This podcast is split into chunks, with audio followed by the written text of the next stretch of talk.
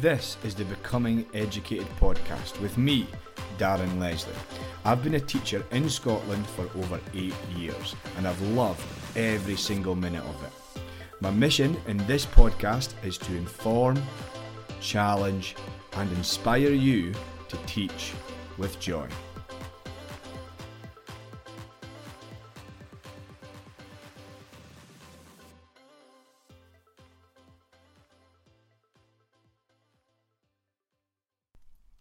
Okay, so in this podcast today, I am joined by a teacher who has taught for over 10 years in English secondary schools.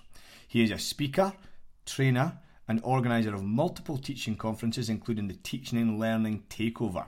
His goal is to make teachers more aware of what might work in the classroom by bridging the gap between research and practice. And he's also the author of the excellent Relearning to Teach, David Fawcett. David, thank you very much for joining me today. No worries. Thank you very much for asking me. Uh, not a problem at all. And we're just going to just start start off. Could you share a, a, little bit about you, like a potted history of your career today uh, and what you do now?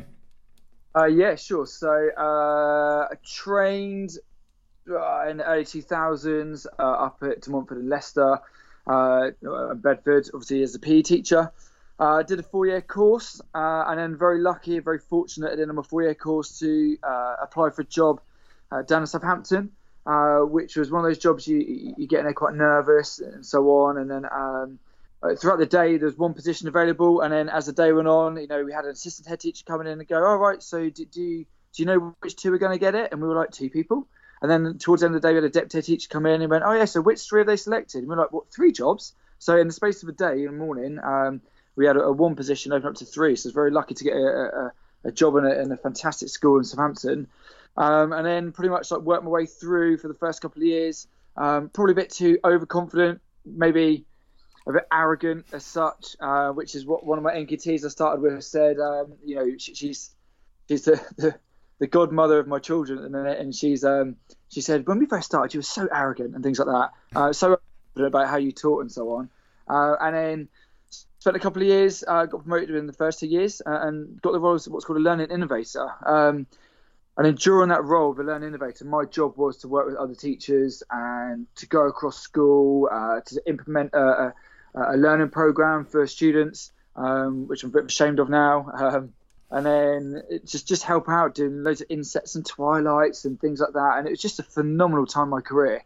Uh, and I think it was towards the end of that that I kind of really realised that um, I need to take a look at myself. So did that, uh, now as a, a, a, head of PE over in another school in Southampton, uh, and I've been there for about three years, four years now.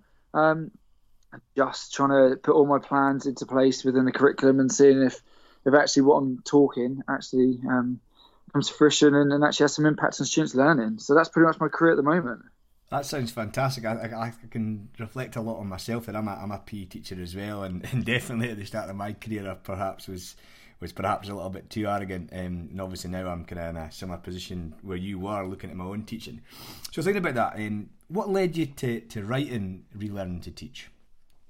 Um, I think one of the biggest things is um, I was doing my job as a learning innovator, which was just phenomenal. One of the best jobs I've ever had, almost like a mini AST. And you know, everyone used to kept saying, "Oh, go and see Dave's lessons," and uh, oh, I want a new way of questioning. Oh, go and see Dave. Dave's got some new ways and stuff like that. So I used to get him, all these people coming towards me and, and my deputy teachers to send us out and work in different departments and stuff. But then the problem came with when my GCSE results kept coming through and they were very average and I mean ridiculously average all the time and and people were just massively outperforming me and I'm thinking how can I be the person that everyone comes and sees me and and, and comes and has a look at my lessons and stuff like that when actually you know my results aren't aren't fantastic you know um, so I had a look at myself, really reflected quite hard, uh, a bit of a humbling, to be fair. Uh, and I just looked at the amount of stuff I chucked in there, you know, getting kids out of seats to write on desks and walk around and stick things here and there around the room and make things out of plasticine and that sort of stuff. And, and probably in the right classroom, you know, teachers that are doing that at the moment are getting some fantastic things out of their students. But it was literally just lesson after lesson of just piled together activities and so on. Had no real impact. So I kind of just sat down and thought I, I need to sort this out. Um, I was really lucky at the time to have a guy called Chris Fuller who started as a language specialist at our school. He used to do some work with the SSAT, loads stuff around county and that sort of thing. And he was just like, look, you need to get yourself on Twitter, have a look around, like read blogs and so on. And it just opened my eyes up to, to all the stuff that I thought I was doing, which had some sort of impact, which which really didn't. And then I know at the time when I first got onto Twitter, lots of people were talking about John Hattie and his book, and I thought I need to read this, and I did. And I know there's lots of people picking flaws in Hattie and his effect sizes and that sort of stuff, but I think as a kind of like gateway into to research, it massively opened my eyes and it made me kind of realise that so much stuff that you do in classrooms isn't as good as you think it is, um, and sometimes you have to kind of like bite the bullet and and relearn how to teach. And I just sat down, I took one thing at a time, um, and as I went through, I, I blogged about it um, on my blog and just talked about all the things which I kind of learned from all the readings I've done, all the books I've read. And I remember at that time I had no children and stuff, so the summer holidays I could actually sit in the garden while the wife was at work and just read book after book after book.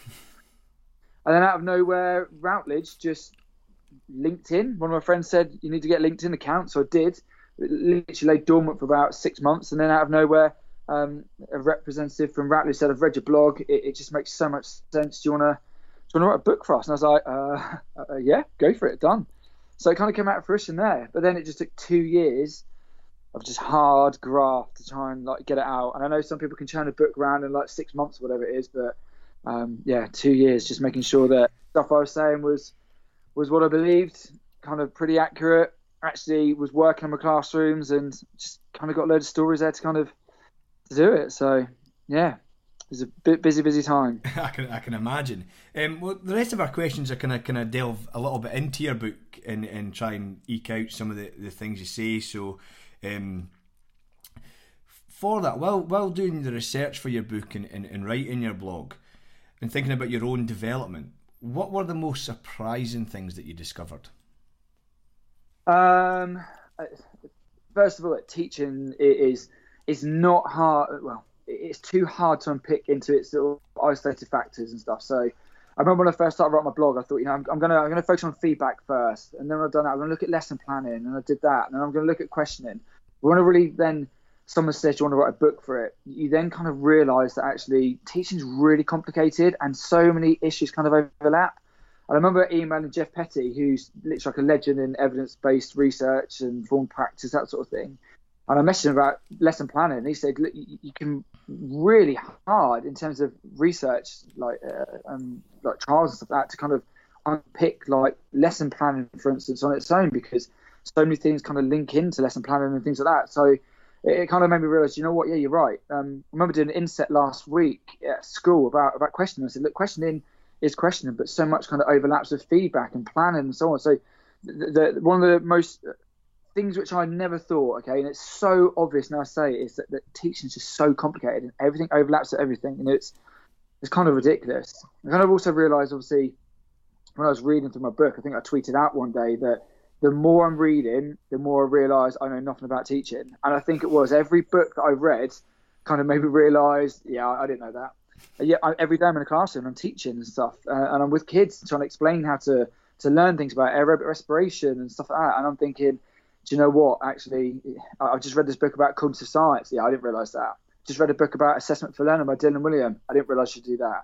Just read a book about questioning. Yeah, I don't do that. So there's so many things that kind of kind of jump through and kind of like like just just popped out that, that the more I read, the, the less I knew. And I kind of also thought about um, about the amount of times where all the good intentions and stuff. And that was a big realizing factor. There's so many things out there which, which teachers on like the TES forums and on Twitter and things like that, you know, they share their best intentions. Oh, this is a fantastic new idea and things like that. And actually, when I was researching my book, kind of made me realise, you know, sometimes these best intentions aren't so good.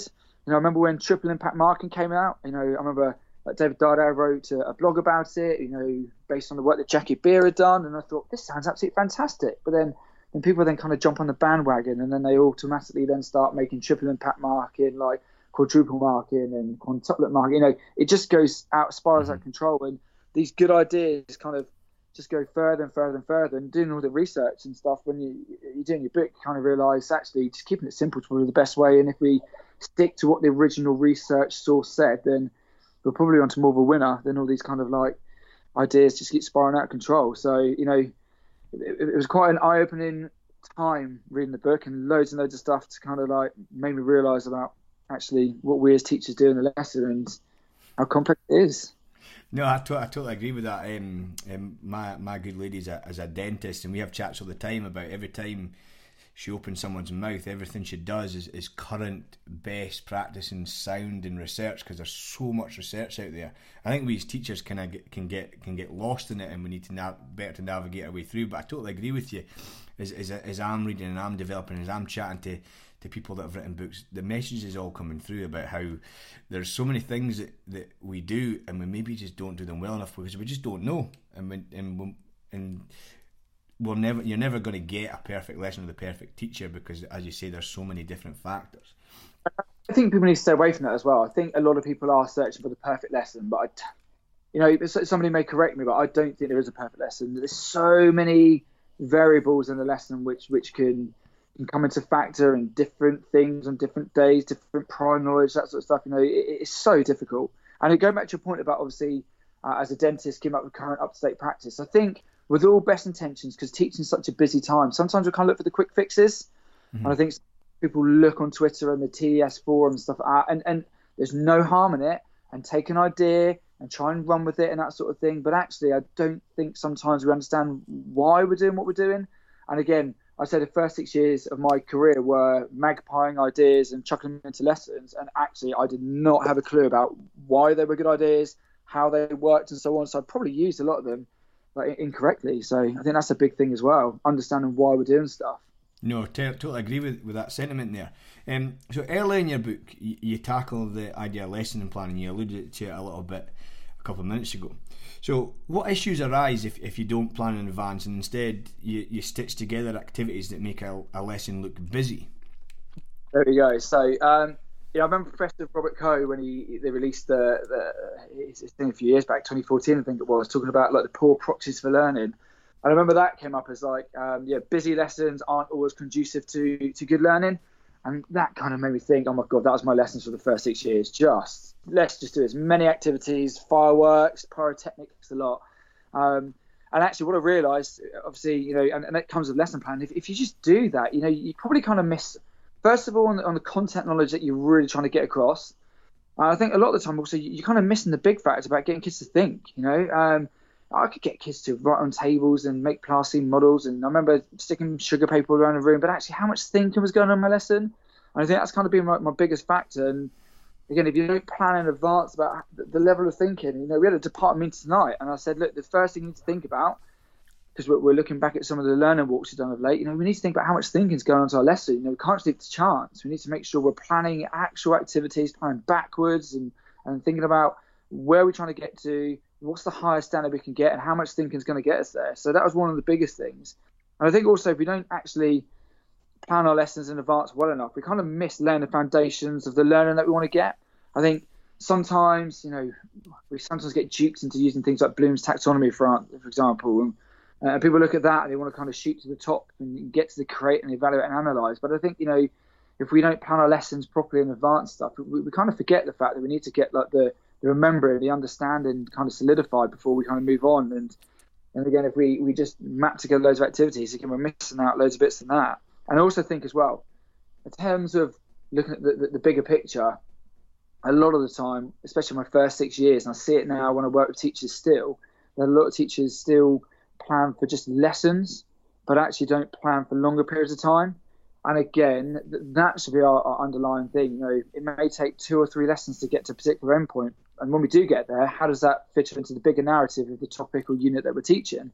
And you know, really good schemes of work and so on like that, like linking to really good lesson planning and, and forgetting the fact that you know a lesson is an isolated thing. You know, lessons you know, they, they, go on and on. Um, you know, consistently, I'm going back in, in, my year 11 class to stuff that I taught back in year nine. That lesson hasn't technically finished. I'm still recapping, interleaving stuff back in, and so on. Um, it, it's it's just just crazy. And if you don't plan your lessons properly enough and, and have that bigger long term plan in in, in in, in the forefront of your mind, then you're you're just going to set yourself up to fail a little bit. Mm-hmm. No, I, t- I totally agree with that, and, and finding the time to taking the time, sorry, to, to plan your, your lessons and thinking what's your end point and working back is definitely something that I feed back to, to students quite a lot. What, what I really enjoyed about, about this chapter is, is being a, a football man myself. You managed to somehow stitch in uh, the idea of Barcelona FC's famous rondos into it. So could you elaborate on, on how you managed to do that in terms of lesson planning?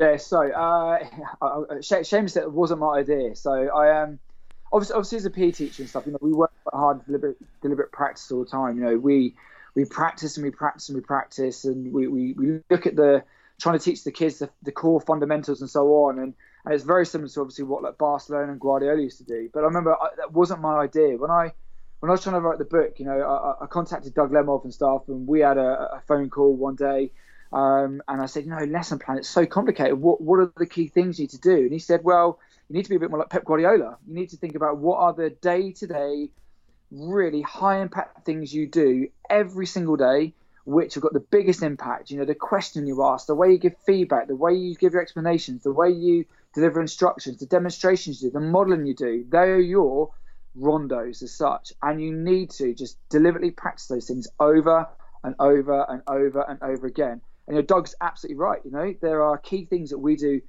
day in day out on a, a hundreds of times in the day, and we need to make sure, like Barcelona do with their rondos and so on, we need to make sure we just drill them over and over and over again. We practice and practice and get better and reflect and so on, and and spend that time deliberately working on those things so that we get get really really good at the core things that happen every single lesson, like the question, like the feedback, and so on. Um, so Doug used a fantastic analogy there uh, and you know the, the, way that obviously um, that, that, I then plan lessons and stuff. I make sure that every single lesson I've got my do now task. I make sure every single lesson I've got a hinge question.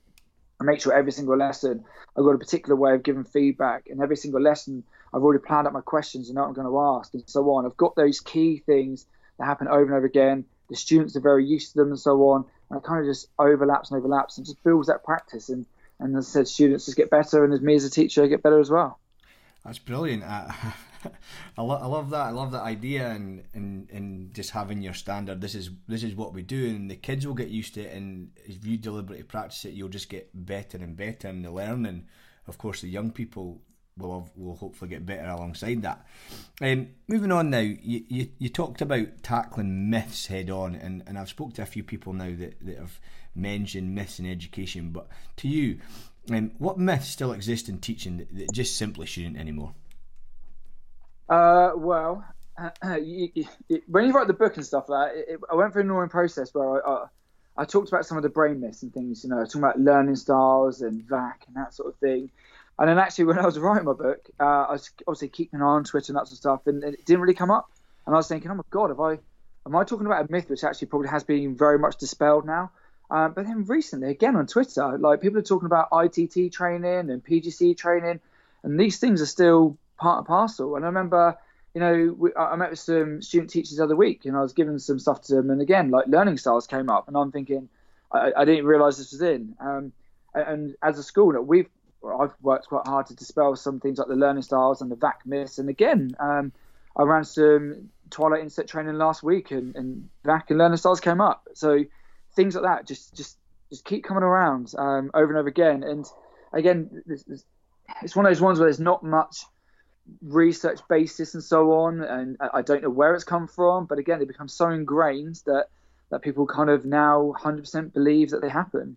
I mean, when it comes down to like revision time as well, you know, the the, the cone of learning kind of pops up again and stuff. And I I spent time obviously like dispelling that in my book as well about you know you remember 10% of this and 20% of that and so on and just to really go back to the origins and that, that wasn't ever how it was intended and there was no percentages linked to it and so on but still you check Google those sorts of things still still still crop up which is which is pretty crazy you know um, that all these people out there trying to dispel them but but they're still there there, there are other things as well um, I think a lot of people still quite confused maybe not a myth but maybe just misunderstand about how like the brain works and stuff.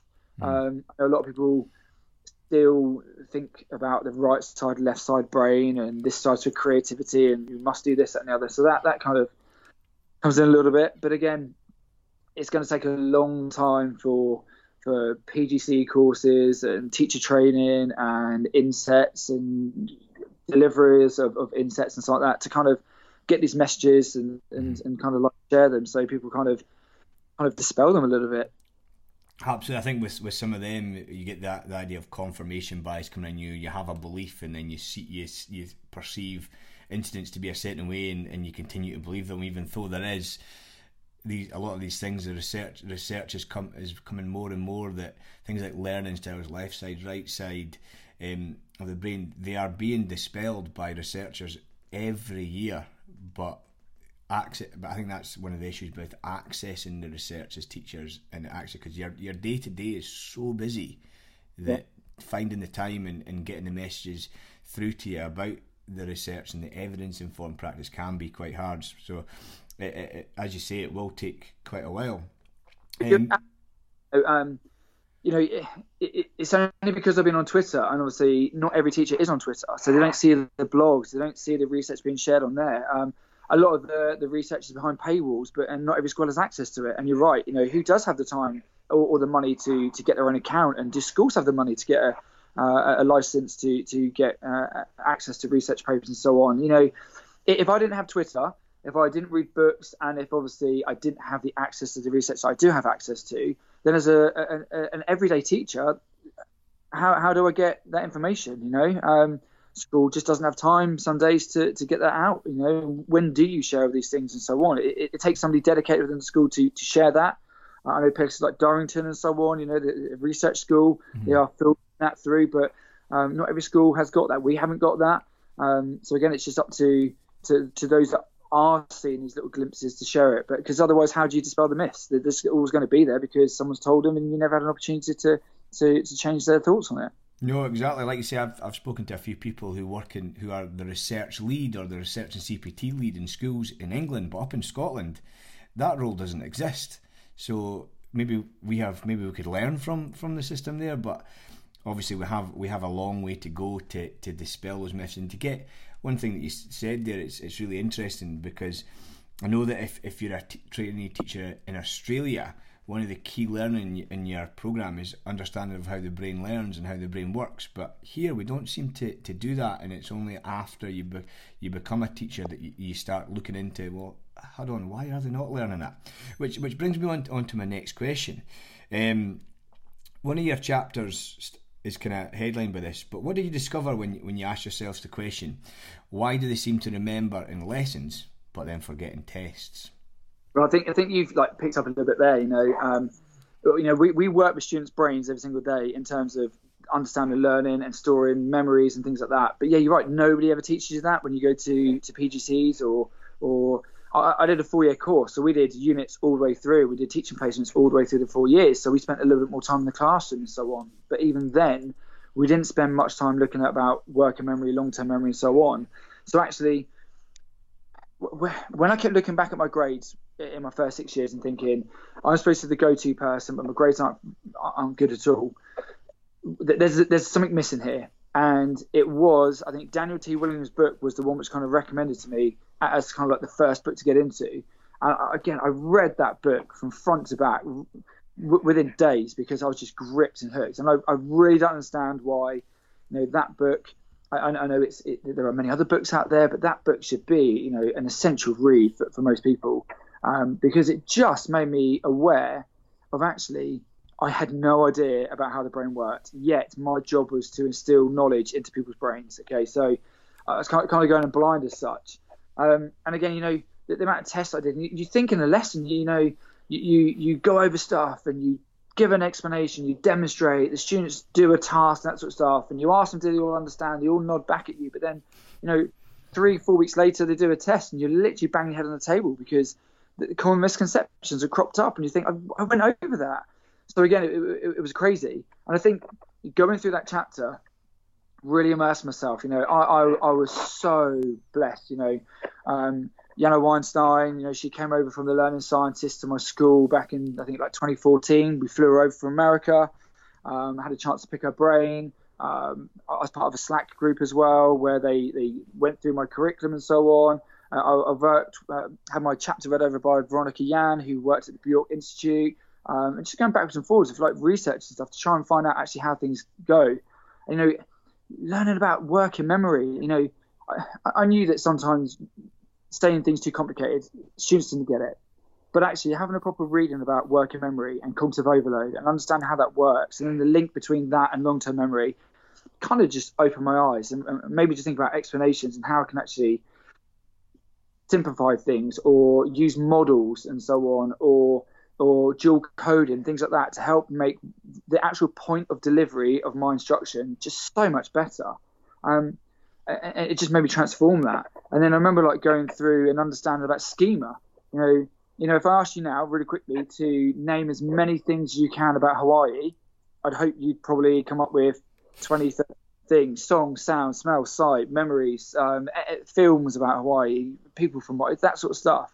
You know, but if i asked about paleomagnetism you, you, you try and work out what paleo meant and maybe what magnetism meant and kind of hash together some sort of idea but you wouldn't have as many things and, and understanding about that prior knowledge and different levels of schema and then how to then build up schema over time and so on was just you know research that chapters made the way I deliver lessons and the way that I now teach other teachers to deliver lessons just hopefully to, to, to, to better things. I think the biggest thing, obviously, reading that chapter as well was the work of Robert Bjork, which I'm sure a lot more people are, are, a lot more familiar with now, um, and all about the desirable difficulties. Um, and again, you know, some of the tasks I did in lessons were just just to to, to add fireworks to my lessons, to, to make it you know, if, if my head of department or my uh, assistant head teacher walked into the classroom, it looks good, but actually, was there enough thinking and learning going on? Not really. So, you know, reading about the desirable difficulties and understanding about actually learning can be really hard, and actually, it's probably preferential that it is t- tough and so on. Um, you know, that that was just just amazing when I, when I was writing the, the, the, the chapter out, and just made me realise that you know more teachers, like you said at the start, need to know, like Australia, how the brain works so that we can get teaching right from day one. Absolutely, it needs to be it needs to be a key, especially when we're working with such young people who are changing all the time, having an understanding of how what we're saying goes into their brain, and then understanding how we keep it in their brain and can retrieve that back out has to be key for, for teacher learning moving forward. And um, can I go going further there? Questioning is, is a, is a new skill of, of like a truly great teacher. Like we ask loads of questions but what should we focus on when planning our questions and what strategies have worked for you? Um, I think I think primarily it comes all the way back to obviously when you plan your lessons. I think in my early days when I did plan these kind of like gimmicky lessons and something like that, you know, I never once thought about what type of questions I was going to ask. Um, and I think it's come with experience as well as obviously uh, reading up on the topic and so on. But, but now, whenever I plan a lesson, I, I'm thinking first of all about the sticking points of lessons. Now, again, this comes from experience, but I know, for instance, I, mentioned at the start, you know, when I teach anaerobic respiration and aerobic respiration, I know at that stage some students are going to get stuck. But that's experience that tells me that. But now, when I'm planning my lessons, I now know that that's going to be a sticking point. So I plan questions which I can ask at that time to move the learning forward. Um, and I think more teachers need to get into good habits of planning beforehand. And I remember I think Doug Lemov um, tweeted out uh, uh, an image to uh, from a blog post which he, he wrote a little while ago, where a teacher um, he, he observed was actually planning out the questions that she was going to ask, and even follow up questions in her lessons, and she just scribbled it on her plan, and it, was just in pen, simple as that. And I've shared that with teachers that I work with at the moment. Now you need to plan your questions beforehand, and I think also it kind of goes that once you plan your questions, I think you need to know how to challenge people.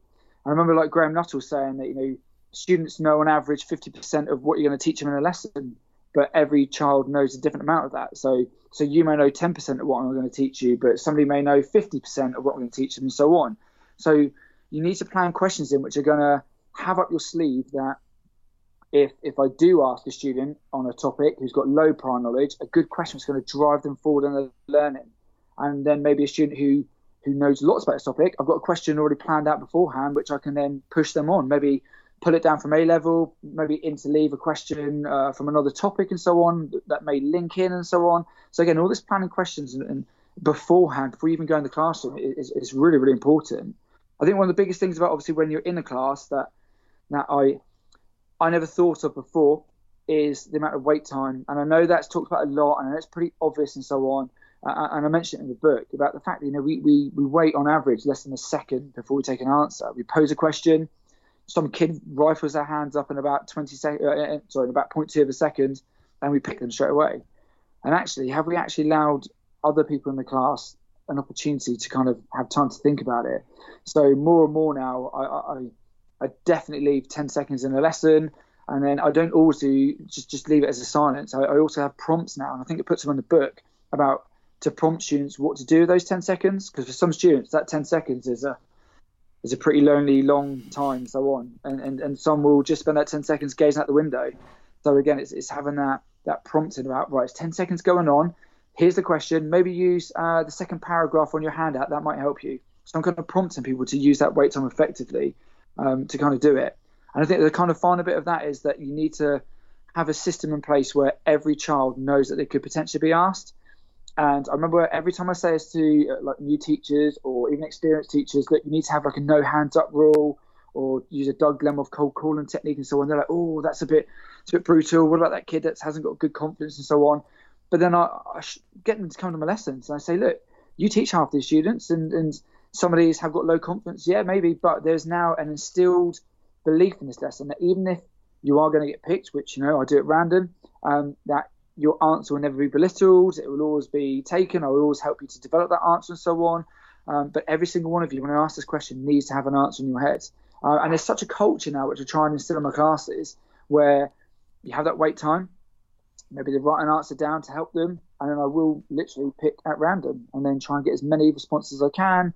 Um, but students now feel safe in an environment where they feel supported, and if they do get the answer wrong, then I've got systems in place where I kind of follow up questions or help them out to kind of get the right answer. So every single class, link back to that thing about the cognitive science, every single child in every single class in my lessons, hopefully thinking all the time.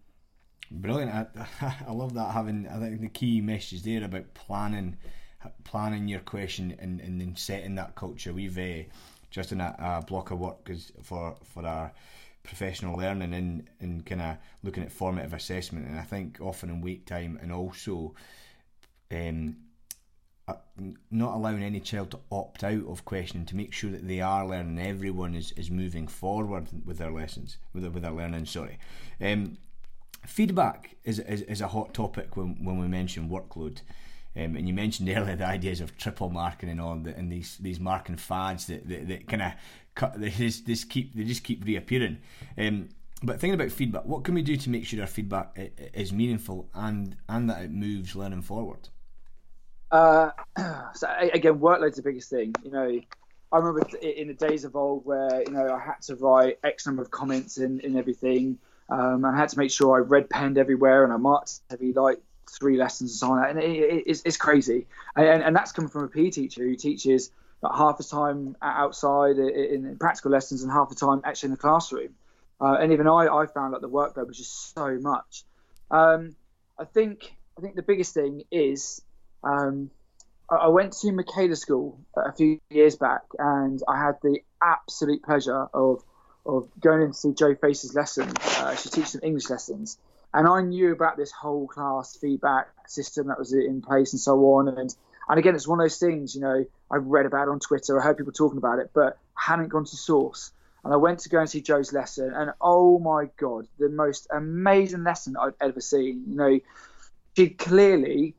Eh, I remember meeting her beforehand, and she was showing me the scraps of paper that she was writing this this the whole class feedback on. And she said, "Look, I will at some point need to turn this into some sort of pro forma and, and make it a bit more like formalised. But this is what I did. I read a book, load of books last night. Um, probably took me like 20 minutes, whatever it was. Can't remember how long she told me, but it wasn't long at all. Went through all the books, and I literally did the following things. I wrote down the, the fantastic bits of work on a bit, so I could praise those kids in lesson. I wrote down some people who I need to go and have a quiet sit next to and, and obviously work with. Um, I wrote down key spellings which were incorrectly spelt and so on. Um, I also wrote down the key things on specific parts of work which I was looking for um, do good planning. These are the bits I was, I was focusing on of, of, misconceptions and potentially maybe where I caused misconceptions and so on. And then in the lesson, with this little bit of paper in her hand, which effectively of like a lesson plan, she would go through, and it was just amazing. And the students were all armored pens. Um, you know, we use purple pens in our lessons and so on. Um, and as she went through, I just saw the way that the students were were being questioned about what misconception had happened, and she re-explained it, but she re-explained it differently, and she talked through examples again. She used to visualize and so on. And the students in the classroom, in pure silence, fully immersed in what she was saying, were just improving their work as they were going along in purple pen and or, or, or green pen, whatever it was.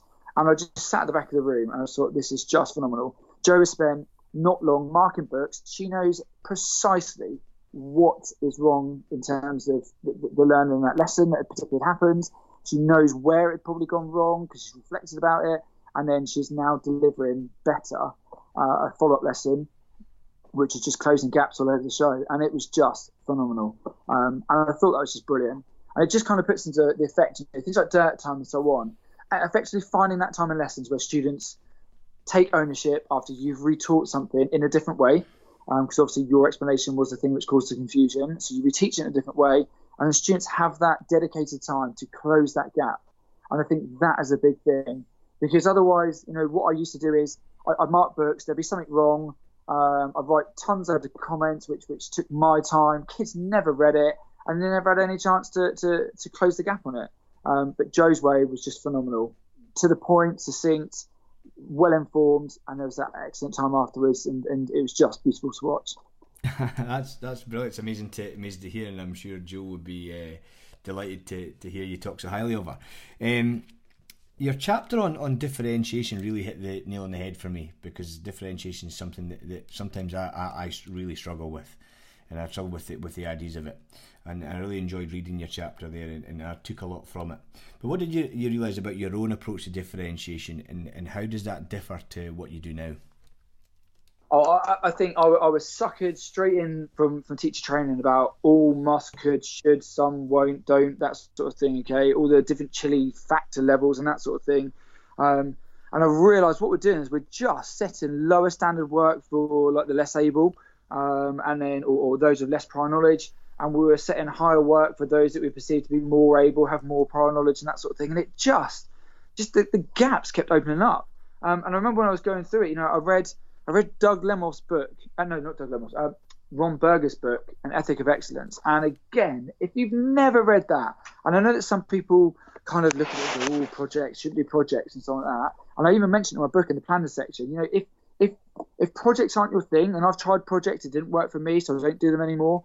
But if there's nothing to take from that book, it's the fact that students can produce some phenomenal work. You know, in his book, he's talking about like students um, producing architect plans and stuff like that, or producing radon reports which towns were using to validate their insurance and things like that. You know, this is phenomenal work for, for school students and things which which professionals go away and train for. And I know it's not the same as obviously a trained architect and that sort of stuff, but the point is proven is that students can produce exceptional work.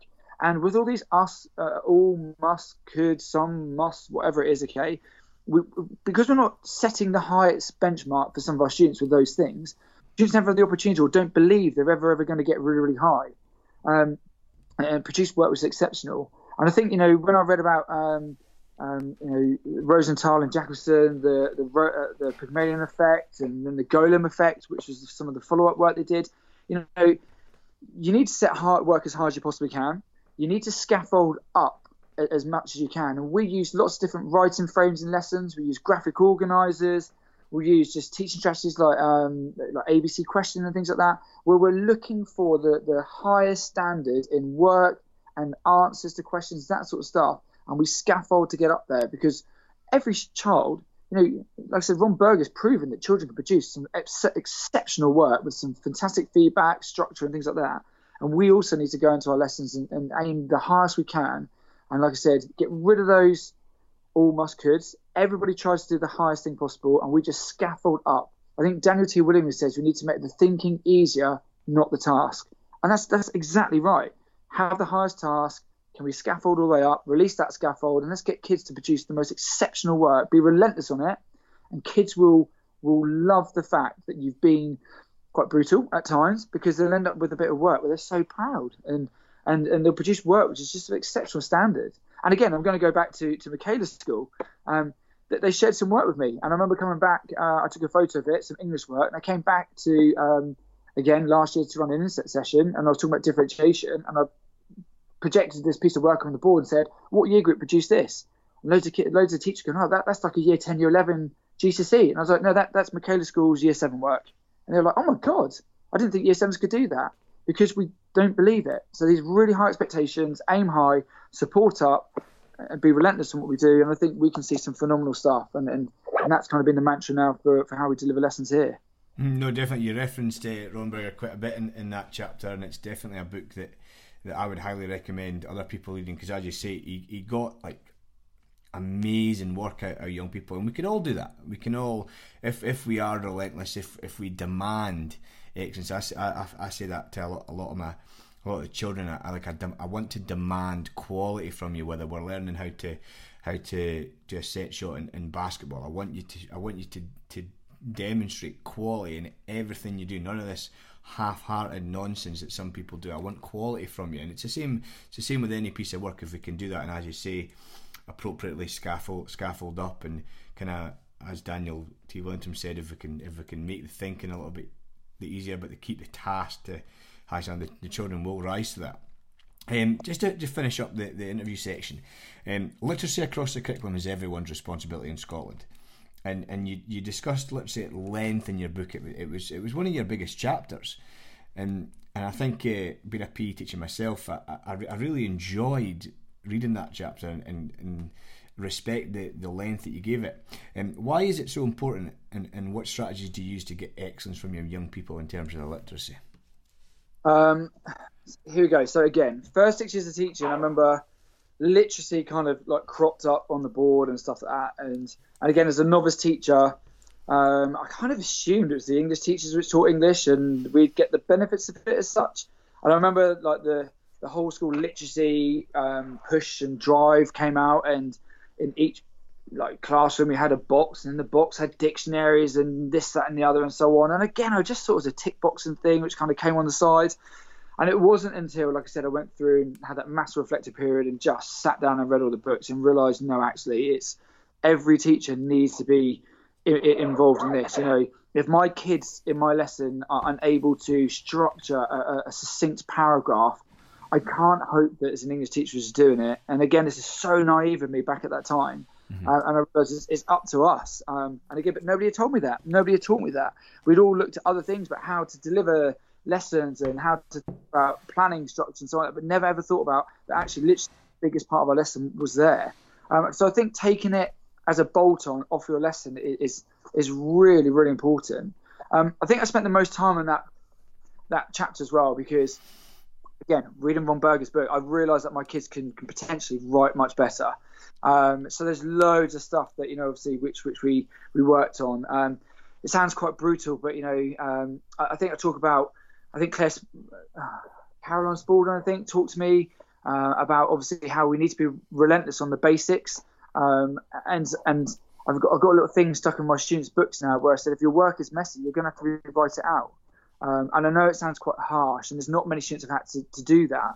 But again, I want them to be to value their presentation and I want them to think as they're writing about obviously the quality of their handwriting. And I'm quite quite seem quite strict and, and so on, you know, but you know, I, want them to, to make sure that they are producing work which is presented so well that they can be proud of it, and also that, the, that people can read it and stuff like that. Um, in terms of some of the strategies that I've used, um, you know, I, I, do a lot of work on like tier one to tier three vocabulary, um, and every time there's a new word that comes up, um, whether it's a tier three subject specific or whether it's a tier two um, common use word and so on, like analysis, for example. You know, we spend time talking about actually what does this actually mean, uh, and we spend time to, to break down the question, the, the, word and stuff, so so students can understand what the word is asking them to look for and things like that. Which again, you know, um, I'm sure lots of other teachers do, but it's it's that time to kind of look through it.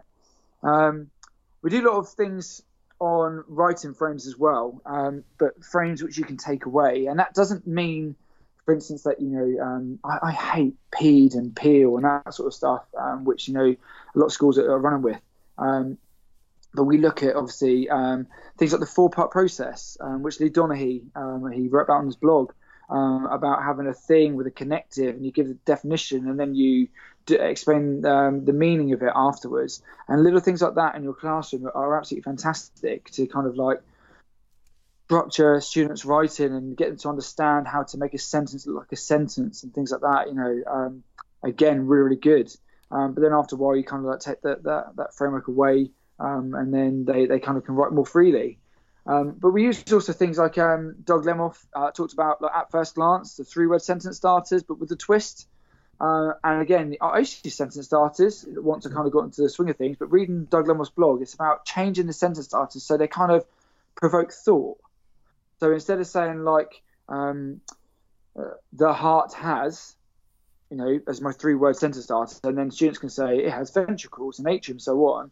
Um, I, I, might have now uh, um, like ventricles main role. So now they're thinking really hard about what ventricles main role. Um, without valves, blood, and then they can finish off that rather than say we have valves. I'm getting to just tweak the way I do my three word sentence starters, and they can then obviously go forward and kind of reword that and so on. Um, I kind of think of the last thing as well is is to do with the modelling process. Um, and again, every time that we I set structured writing in my lesson now, I either use um, the visualizer in, in, two different ways. So one of them is to do things like I do, we do, you do. So I will set like a, a nine mark question. I will do the first paragraph live, written with the students. I get them to look at it. I explain what's good about it and that sort of thing. I pick out the key points. Then we, as a as a class, then construct the next one. I think the best one is I literally write what the student tell me to write, and I write it down word for word as they say and so on. And then we literally then stand back. I stand at the back of the room and say, right, let's have a look, look at it. What's wrong with it? And they read it out and go, so this makes no sense. So then I go back to the front of the board and we literally scribble, write over things and so on. So that, that second paragraph that we created now makes sense. Then I go, right, guys, do you understand it? Off you go. You now finish up the third paragraph and so on. It's that sort of visualizing um, and modeling and so on, which is so important. And just getting kids work under the visualizer as well um, in that safe, secure environment. Just, just, just a wealth of good to see kids work up on the screen and then working together. But again, it must have the opportunity afterwards and for the students which are looking at that piece of work being modelled on the board to have time with a purple pen for us to then make corrections to their work so their work becomes stronger as a result of looking at this model.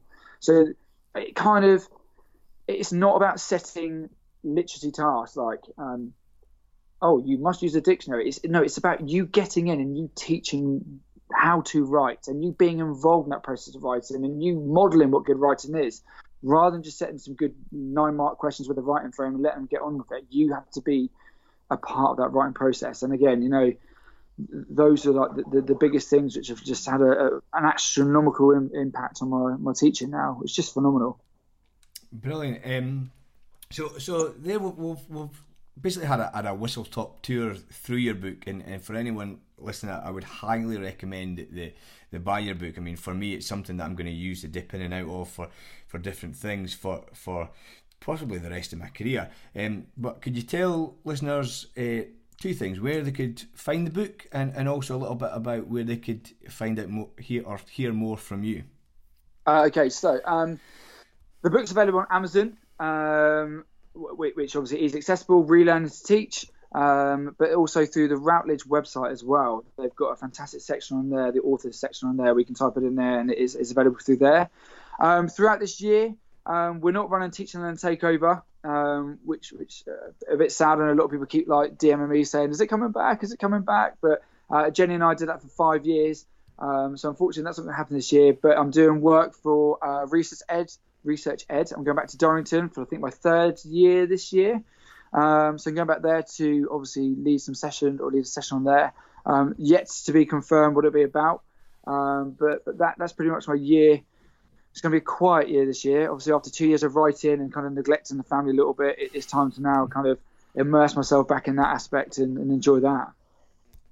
But what about um, um, social media and your blog? Do you still write that, and, and can people f- find out more about you there? Yeah, so um, Twitter is at David Fawcett uh, 27. Um, the blog, the blog took a bit of a back burner because I was too scared, and even on Twitter, Twitter I went a bit quiet as well um, on the stage because I didn't want to share stuff on Twitter and on my blog, which I was writing in my book, because then I'd be worried that people wouldn't read my book because I put it on my blog. So I took, and also I didn't, the stuff that I was going into so much more depth now, I didn't have time to then kind of refine things down into a blog post because I'd realised things are so complicated that you can only explain it in a chapter in a book. Um, so the blog is a bit a bit quiet at the moment. Uh, once they've given the book, obviously, uh, probably a few months to kind of get out there and, and people have read it and so on. Uh, there's some things I'm doing now. You know, uh, I remember Harry Fletcher Wood, even last week or the week before, um, sent a blog post out about questioning uh, and the balance between flexible and inflexible knowledge. And I think Adam Box has been sending stuff out about using Bloom's taxonomy and, and, and how it's been used wrong and stuff. And little things I hadn't thought about, and they've kind of begun to stimulate my thought process again, uh, which I hadn't done for the last couple of years because I was so immersed in getting the book done. So I think I need a few more of, of these amazing bloggers to kind of like inspire me, make me think again. Maybe half the stuff in my book would be defunct by that point, but um, it, it, it I need I need to get the inspiration back. So um, I'm definitely going to be doing a bit more reading rather than, than tweeting and blogging at the moment to kind of just kind of push myself on a bit more and challenge myself a section. Brilliant. Um, time now for, for my final three questions that, that I'm asking asking everyone if if you are up for that. go for it. Um, so my first one is um, what book or text has had the biggest impact on your teaching career? Right, I thought about this. I, um, I'm going to be annoying. I'm going to go three. I'm sorry. Okay. Uh, it sound like one, but uh, in terms of every single teacher needs to have a, a, full understanding of the brain. It's Daniel T. Willingham's. Why don't students like school? It, I, know there are more complex books out there, more complex research papers out there, but oh my god, it gives you the best insight for a novice beginner about how the brain works. It's phenomenal. Uh, Graham Nuthall's The Hidden Life of Learners. You think you know what's going on in your classroom, but you really don't. Um, and that just it tells you so much about actually for his, his all the time that they they researched classrooms and, and took transcripts and videoed and recordings and so on. The stuff that goes in your lesson you don't realise happens. It's brilliant. And then Ron Berger, uh, an ethic of excellence, again just to make us more Pygmalion and think we can get the highest standards out of our students, no matter what ability level, we can we can push for more and don't write kids off. So they're my my top three. Brilliant.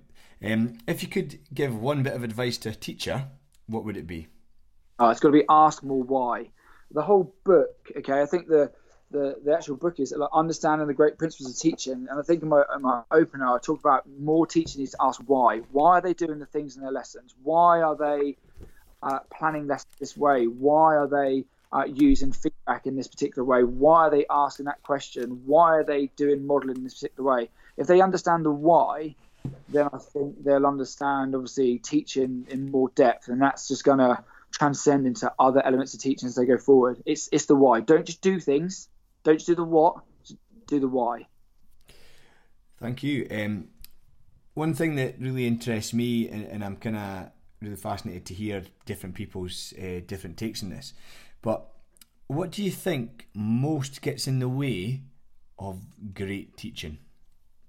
Uh, right. Um, I think, I think I think two things. Again, this is not everyone's experience. This is my experience. I think, firstly, um, I sometimes think workload and as as much as schools are trying their hardest to eradicate workload, you know, things always crop up. There's always that email. There's always that thing you got to go and, and and fill in, or the data that's got to be due, and so like that. And I think some of these things are essential and some of these things are the foundation of great teaching. But I think sometimes some of the admin that kind of goes with it, as much as we're trying to get rid of it, um, still gets into the way. You know, if we eradicate some of the workload, maybe teachers have got more time to collaborate. Maybe they've got more time to sit down and plan, reflect on their their their, their, their lessons and, and, and their learning about teaching and stuff like that. Um, because I just don't think we have enough time. I don't think I don't think teachers when I was in my learning innovator role, my I, I, had time set to me to sit in our school library, and I was sitting there two three times a week reading about teaching. You know, I don't think day to day now in my uh, my new role as head of department, I never have time. My my colleagues don't have time to do that. You know, and, and it's it's work that links to it. And I think also the second thing is again because we don't have the time, we kind of find quick fixes, silver bullets, shortcuts, um, fads, and things like that. And I think teachers again need to go back to what I said a minute ago. We need we need to understand the why of teaching more, and then kind of get that thirst to understand more about something and how it works and why it works and why this might be better and so on. I think if we can get workload down and allow teachers more time, um, uh, you know that could that may be a government thing, obviously more funding, more free periods and things like that, or maybe just be a workload thing, I think then we'll have more time for ourselves to then to, to, to unpick that why about teaching and have more chance to research and read and, and, and reflect on how we're doing and collaborate and things like that. If we get those two things right, I think we can all be outstanding teachers, which I can't believe I just said that. We can all be great teachers. Thank you very much for listening to the podcast today. I really do appreciate it. If you want to find out more about what was discussed today, please head over to my website, becomingeducated.co.uk. And finally, if you haven't done so already, I would really love it if you were to subscribe to the podcast. That way, all future episodes will be downloaded directly into your feed. And before you go, please always remember to teach with joy.